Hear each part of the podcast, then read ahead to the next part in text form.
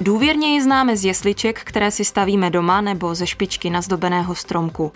Betlémská hvězda provází naše Vánoce už několik generací. S vánočními tradicemi ale není spjatá příliš dlouho, přestože o ní můžeme číst už v Matoušově evangeliu nebo v některých evropských legendách. Jakou roli hraje betlémská hvězda v příběhu o narození Ježíše? Jaké místo má v koledách nejen u nás, ale taky v jiných koutech Evropy? A co vlastně ono zářivé světlo nad Betlémem mohlo být ve skutečnosti? To zodpovíme v následujících minutách. U jejich poslechů vás vítá Kateřina Havlíková. Historie Plus.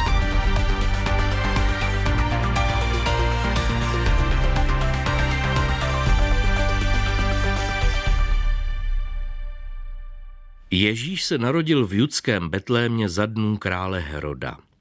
Tehdy do Jeruzaléma přišli mudrcové z východu. Kde je ten narozený židovský král, ptali se. Spatřili jsme na východě jeho hvězdu a přišli jsme se mu poklonit. Když se to doslechl král Herodes, velmi se rozrušil a celý Jeruzalém s ním. Svolal všechny vrchní kněze a učitele lidu a ptal se jich, kde se má narodit Mesiáš. V judském Betlémě odpověděli mu, neboť tak je psáno skrze proroka. Ty však, Betléme, v judské zemi nejsi z judských knížat vůbec nejmenší, Vždyť právě z tebe vzejde panovník, pastýř pro Izrael, můj lid. Tehdy Herodes tajně povolal mudrce a vyptával se jí, kdy přesně se jim ta hvězda ukázala. Potom je poslal do Betléma se slovy Jděte a pečlivě vyhledejte to dítě. Jakmile je najdete, oznamte mi to, abych se mu mohl jít poklonit i já. Jakmile vyslechli krále, vyrazili na cestu. A hle, hvězda, kterou viděli na východě, je předcházela, až se zastavila nad místem, kde bylo to dítě. Když tu hvězdu spatřili, zmocnila se jich nesmírná radost. Vešli do domu a když tam uviděli dítě s jeho matkou Marií, padli na kolena a klaněli se mu. Otevřeli své poklady a obětovali mu dary. Zlato, kadidlo a mirhu. Betlémskou hvězdu zmiňuje první kniha Nového zákona, Evangelium podle Matouše, text obvykle datovaný mezi 40. až 133. rok našeho letopočtu. Více už o něm vypráví teoložka Mireja Ryšková, působící na Katolické teologické fakultě Univerzity Karlovy. Matoušovo evangelium, respektive ty první jeho kapitoly, vyprávějí o tom, kdo je Ježíš a to od samého počátku svého života. Takže na začátku máte rodokmen, který vlastně odkazuje na starý zákon a zase zasazuje Ježíšovo narození do linie krále Davida, v té době chápaného už jako mesiánského krále že stojí tedy v té královské mesiánské linii. A potom tedy Matoušovo evangelium vypráví o Josefovi a jeho snech, o Marii, která počala tedy z Ducha Svatého, o tom, jaký Josef přijal k sobě a že porodila syna, který zase odkazuje na tu starozákonní tradici, protože je tam k tomu citováno z proroctví eh, proroka Izajáše z mé kapitoly a i to jméno Immanuel, kterým se ve skutečnosti Ježíš nenazýval, je vlastně symbolickým jménem, které odkazuje na to, že Bůh je s námi. A potom je to vyprávění s těmi mágy, s těmi hvězdopravci nebo učenci tehdejší doby, kteří na východě, tedy pravděpodobně opravdu v Babylonii, já bych řekla, i komentáře se k tomu spíš kloní, že jde spíš o Babylonii než Perzi, jsou vyloženi jako pohané, kteří přicházejí se poklonit nově narozenému králi, kterého identifikují jako krále konce času, jako řekla bych zachránce světa, mesiáše. A proti tomu stojí tedy ten Herodes a ti židovští učenci, kteří vlastně byť mohou vědět, tak se vlastně nezajímají. A tito mágové, tito pohané přicházejí a klaní se. Takže eh, řekla bych, že Matoušovo evangelium si hraje mnohem víc s tím motivem protikladu židů a pohanů, eh, kteří eh, vlastně stojí ve vztahu k tomu nově narozenému mesiáši Jeho příchod na svět, narození v textu oznamuje nebeské znamení. Hvězdu tři králové učenci z východu mají spatřit hned několikrát a nejprve je dovede do Jeruzaléma. Když dospějí do Jeruzaléma, tak ta hvězda se znovu objeví. Na Toušově evangeliu stojí, že se zaradovali, když ji znovu spatřili a ona jim označí místo, kde je tedy v Betlémě Ježíš, takže je vede z Jeruzaléma do Betléma, což je ve skutečnosti kousek. A tam vlastně stojí nad tím domem. Nad domem se světlo mělo zastavit. Podle Mireji Ryškové je tak otázkou, čím betlémská hvězda ve skutečnosti mohla být a jestli takový úkaz vůbec nastal. Když se podíváme do odborných textů, tak o její historicitě existují sice mnohé teorie a velmi mnoho literatury. Od toho, že to byla kometa, supernova, konjunkce hvězd, dokonce dvojího typu. Nejčastěji se tedy uvádí konjunkce eh, Jupitera, Saturna v souvězdí Hryb, což eh, vlastně potom podle tradice, de facto trochu pozdější, znamenalo, že se narodí velký panovník podle hvězdy Jupiter. Eh, Saturn byl vykládán, ale samozřejmě taky později, i podle toho, že sedmý den se vlastně v jiných jazycích než v češtině nazývá podle Saturna, tak Saturn byl chápán jako kníže Sýrie, Syropalestiny, tedy jako kníže židů a to souhvězdí ryb mělo tedy naznačovat, že jde o velikého panovníka, panovníka konce věku. Takže e, to je interpretace, ale spíše, řekla bych, pozdější.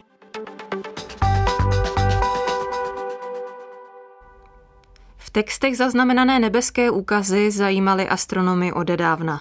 Jejich zkoumáním se totiž mohly dopátrat dat, kdy se významné události staly. Betlémské světlo proto nebylo výjimkou. Jak snadno nebo těžce můžou vědci zjistit podobu oblohy před desítkami, stovkami i tisíci lety, už popisuje Jan Veselý z Pražského planetária. My tohle umíme dnes, máme k dispozici počítače. Johannes Kepler v 17. století měl k dispozici papír a brk, který namáčel do inkoustu a počítal vlastně ručně. To je fantastická věc. On si sám nejdřív sestavil logaritmické tabulky, to měl vlastně místo kalkulačky a potom na základě těch svých tabulek počítal, co se dělo na obloze. On počítal vlastně takové tabulky, ze kterých se pak dalo zjistit, co se bude dít konkrétní rok. Betlémská hvězda zajímala nejen Johana Keplera, předního astronoma a matematika 17. století, který pobýval na císařském dvoře Rudolfa II. v Praze. Po původu úkazu, který se objevil na nebi někdy kolem roku nula, pátrali astronomové už před dávnými časy. Astronomové se snažili zjistit, jestli se na obloze objevil někdy v té době kolem narození Ježíše, čili přibližně kolem roku nula, na obloze nějaký úkaz, který by bylo možné stotožnit s tou hvězdou betlemskou. Takže je možné, že ano, našli jsme několik takových věcí, které by to mohly být. Takže co tehdy učenci dnes známí jako tři králové, Kašpar, Melichar a Baltazar mohli na obloze kolem roku nula vidět? Začnu tím, co to být s největší pravděpodobností nemohlo. My dnes nejčastěji najdeme na vánočních stromečcích, na betlémech, na různých ilustracích v podobě komety. Ona kometa v té době, kdy lidé ještě nevěděli, co to je za astronomický objekt, že to je těleso sluneční soustavy, ale považovali to dokonce původně za jev, který vzniká ve vzduchu, v atmosféře. V každém případě to považovali za špatné znamení, čili komety tehdy byly špatnými znameními a není moc pravděpodobné, že by za tu vánoční hvězdu považovali kometu. My ale časem jsme vypátrali, časem se podařilo historikům a astronomům zjistit, kdo je pachatelem vůbec toho zvyku kreslit vánoční hvězdu v podobě komety.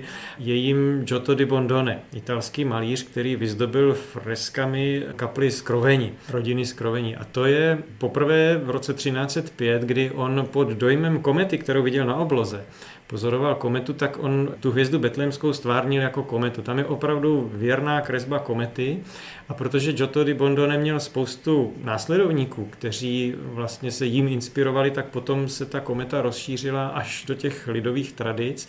Dokonce vlastně ta kometa koresponduje i s tím, že ta hvězda betlémská, pokud je nad Betlémem nakreslená jako hvězda, tak vlastně její paprsky směřují dolů na ty jesličky s tím Ježíškem, jakože žehná ta hvězda tomu Ježíškovi a ta kometa má ten ohon, takže ona pak vznikla tendence kreslit ten ohon tak, jakože směřuje dolů, ale pravděpodobně to kometa nebyla. Vědci se snažili vyloučit náhodné jevy. Z Matoušova evangelia totiž plyne, že úkaz nějakou dobu trval, nebo měl dokonce nějaké fáze. Od té doby astronomové zkoušeli ověřovat i jiné varianty.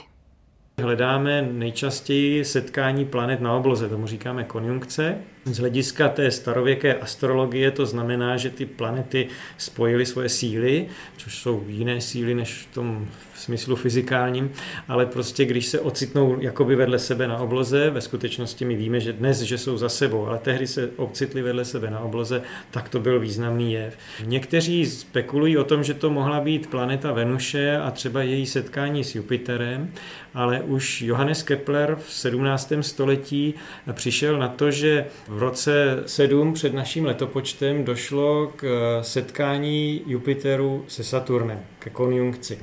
Došlo k tomu v souhvězdí ryb a to souhvězdí bylo pro tu oblast, ze které pochází tenhle mýtus. Pro Židy to bylo vlastně podstatné souhvězdí, protože reprezentovalo Palestínu.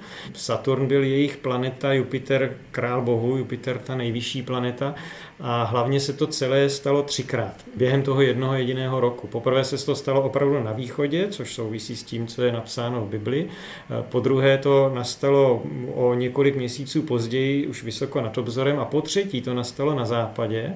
A když si tohle všechno spojíme dohromady, tak jak to popisuje ten Matouš a to, co se dělo na té obloze, tak si můžeme snadno představit, že ti mudrci, což byli vlastně ti astrologové, kteří sledovali tenkrát pohyby planet na obloze, eh, tak prostě už při tom druhém znamení pochopili, že to je významné. Oni dokázali předpovídat, že dojde k té třetí konjunkci, takže nešli vlastně naslepo, věděli, že se něco chystá a bylo to pro ně tak eh, důležité znamení, že prostě když nastala ta konjunkce po třetí, tak už vlastně sledovali ty dvě planety, putovali směrem na západ. Docela často se spekuluje o tom, když se teda hvězda objevila na východě, proč se vydali do toho Betléma směrem na západ, ale ona je ta hvězda vedla, prostě to nastalo třikrát po sobě a vlastně v době, kdy eh, dorazili do toho Betléma, eh, tak ta dvojice planet vlastně zapadala, čili jim jakoby ukazovala ten směr. Jak říká Jan Veselý z Pražského planetária, je to spekulace, jejímž autorem je Johannes Kepler. Ale trojitá konjunkce Jupitera a Saturnu v souhvězdí ryb v roce 7 před naším letopočtem se zdá jako nejpravděpodobnější.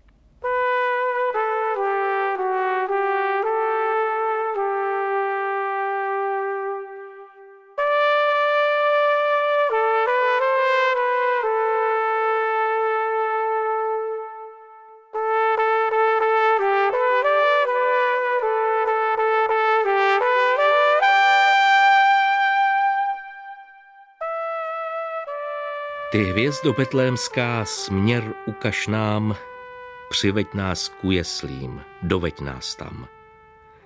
Posviť nám na cestu, chceme jít dál, ty hvězdo betlémská, kde je náš král. Ty hvězdo betlémská, kde je náš král. Podle teoložky Mireji Ryškové je betlémská hvězda v křesťanství spíš otázkou folkloru. I kdyby člověk v našich končinách nečetl Matoušovo evangelium, s hvězdou by se setkal aspoň prostřednictvím jesliček, které si lidé v době vánoční staví doma. Takzvané betlémy, trojrozměrná vyobrazení scén souvisejících s narozením Ježíše Krista, ale stávala a stávají také v kostelech, na náměstích, ve šlechtických palácích. A v italské Neapoli je dokonce lidé umistovali i na ploché střešní terasy domů. Při zobrazování jeslí přitom umělci nečerpali inspiraci jenom v evangelích. Zatímco třeba Matoušovo zmiňovalo přítomnost volka a oslíka, Lukášovo evangelium žádný takový výjev neobsahuje. Stejně tak v něm chybí tři mudrci z východu. Z tohoto textu ale pravděpodobně pochází motiv krmelce, ve kterém je dítě uložené. Apokryfní spis Evangelium svatého Jakuba zase pracuje s jeskyní, kde Marie Ježíše Krista porodila. Na podobu jeslí pak měly vliv i různé legendy. Vraťme se ale zpátky k betlémské hvězdě. S jejím motivem pracují koledy i duchovní písně, jak popisuje Věra Frolcová z Etnologického ústavu Akademie věd České republiky. K nejstarším písním patří duchovní píseň Tři králi znamenali hvězdu. Přestože my ji dokumentujeme v 19. století jako koledu kantorů z žáky, zřídka kdy nosívali také rekvizitu hvězdy. Většinou chodili s požehnanou křídou a psali znamení na domy, tak eh, tato píseň má svoje kořeny eh, v duchovním zpěvu utrakvistických časů a ještě starší vzor v latinské písni. Co se týče té lidové tradice, tak eh, betlémská hvězda se nám objevuje poměrně pozdě. Přestože je znamením narození, jak čteme u svatého Matouše, tak nemáme ji zdokumentovanou jako součást štědrovečerní koledy. O těch mluví nejstarší písemné zprávy o koledách, které pochází z předreformačních Čech. Zachoval je Jan z Holešova. Známe traktát Jana z Holešova z doby Karla IV., který popisuje koledy. Jdou kněží s obrazem Krista, jinou koledu mají zpívají mládenci. Milostné písně, milostné koledy, jiná koleda je pozůstatkem novoročních nočních hlučných koled, ale není tam žádná zmínka o betlemské hvězdě. Ta se objevuje až asi v 16. století. Koleda obsahující motiv betlémské hvězdy se dostala do kolední tradice zpívání Nového roku. To byly zpravidla obchůzky řemeslníků, chudiny, dětí a muzikantů putujících od místa k místu. Při zastaveních zpívali třeba taneční písně, které mohly být spojené s hádankami. Pro obchůzky ale byly typické taky písně duchovní, včetně těch více hlasích. Po křesťanštěním zpívání Nového roku pravděpodobně vznikla tradice obřadního obcházení s modelem betlémské hvězdy.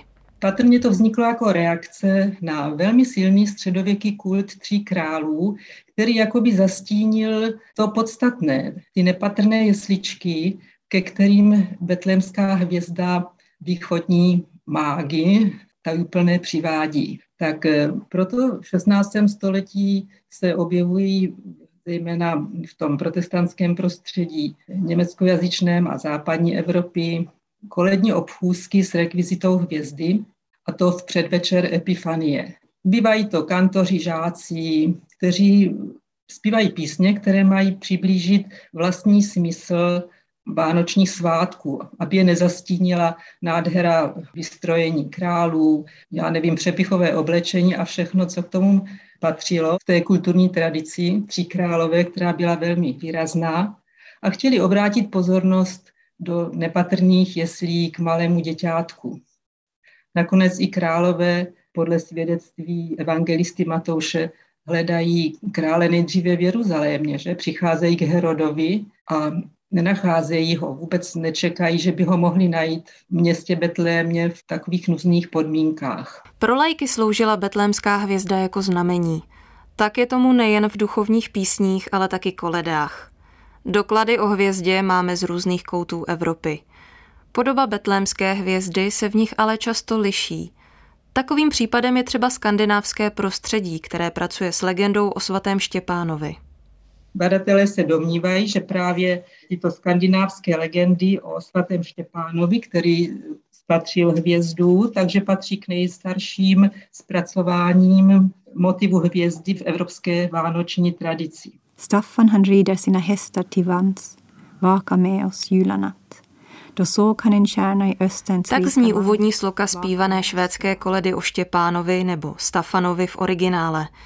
Ve Švédsku se pojí s oslavou Lucie, ale své kořeny podle skandinávských vědců může mít v Anglii nebo dokonce na Fajerských ostrovech.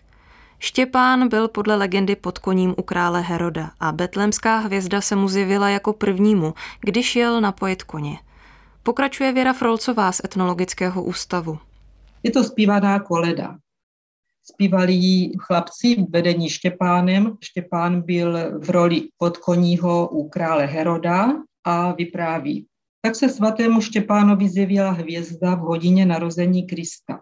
Třásl Herodes svými rukavicemi, neuvěřím, dokud tento kohout na stole pečený neroztáhne křídla a nezakokrhá. Hned na to stál kohout na stole pečený, roztáhl křídla a kokrhal. Ale pán řekl Josefovi ve snu, co je třeba. Staň, osedlej svého šedého osla, vezmi dítě a jeho matku a vyraste do egyptské země. S motivem betlémské hvězdy pracují taky koledy na Balkánském poloostrově, konkrétně v prostředí Chorvatska a Slovinska. Tam hvězda neznamená pouze astronomický jev jako vlasatici nebo konjunkci hvězd, ale zastupuje taky motiv světla. V Evropě je nejznámější tradice hvězdonošů, kteří chodili styčí, na které měli připevněnou buď světelnou nebo pestře barevnou hvězdu. V českém prostředí je ale tenhle zvyk málo zaznamenaný. Máme nepatrnou zmínku z Jindřichohradeckého archivu z 16. století, kde se dozvídáme, že koledu dostali pacholata, když přicházeli s hvězdou. Právě 16. století to bylo období, kdy se koledy s rekvizitou hvězdy v Evropě hodně rozšířily. Mnohem víc dokladů však známe z toho reformačního německojazyčného prostředí, například ze Štýrska, z Korután, Bavorska. Už díky tomu, že se kvůli hvězdě někdy kluci i poprali, jako tomu bylo v roce 1647 v lokalitě Afric, kde v předvečer tří králů šla skupina mládenců, pohádali se, jeden z nich tu hvězdu zpěvákům rozlámal, rozbil a byla z toho prostě ostuda. No ale díky tomu vznikl tady tento záznam, jeden z nejstarších záznamů o hvězdě jako rekvizitě kolední obchůzky. Takto chodili koledovat skupiny. Jeden člen vždy vzal tyč s připevněnou hvězdou a soustředil kolem sebe několik zpěváčků, se kterými chodil od domu k domu. Takzvané zpívání pod hvězdou přitom známe ještě v současné době, a to v Německu nebo třeba v severní Itálii.